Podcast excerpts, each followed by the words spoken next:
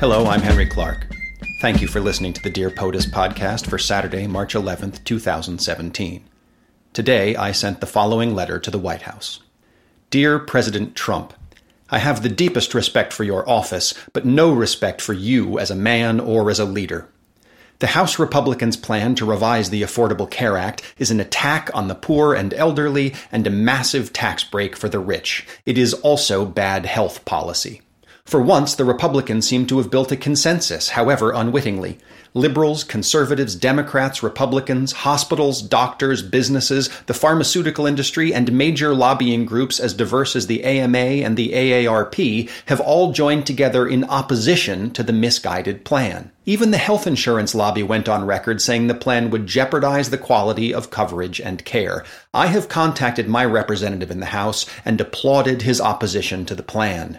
You have promised to go out and campaign for the bill, to take this farce to the streets. We, the people, welcome your efforts. Your dunderheaded support of a bill specifically engineered to harm the older and lower income Americans you courted in your campaign, a bill crafted to take money out of healthcare and put it in the pockets of industry and the rich, is perhaps the clearest sign of your contempt for the poor and your intention to profit at the expense of the American people.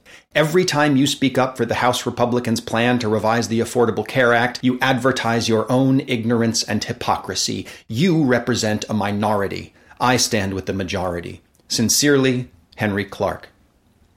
In the days and weeks ahead, we can expect a great deal of debate about and probably a huge number of changes to the House Republicans' plan to revise the Affordable Care Act. But for now, please call your representative in the House and voice your opposition to this plan even if you know your representative is already opposed, it's important to call, lend your support, and increase the tally of those opposed.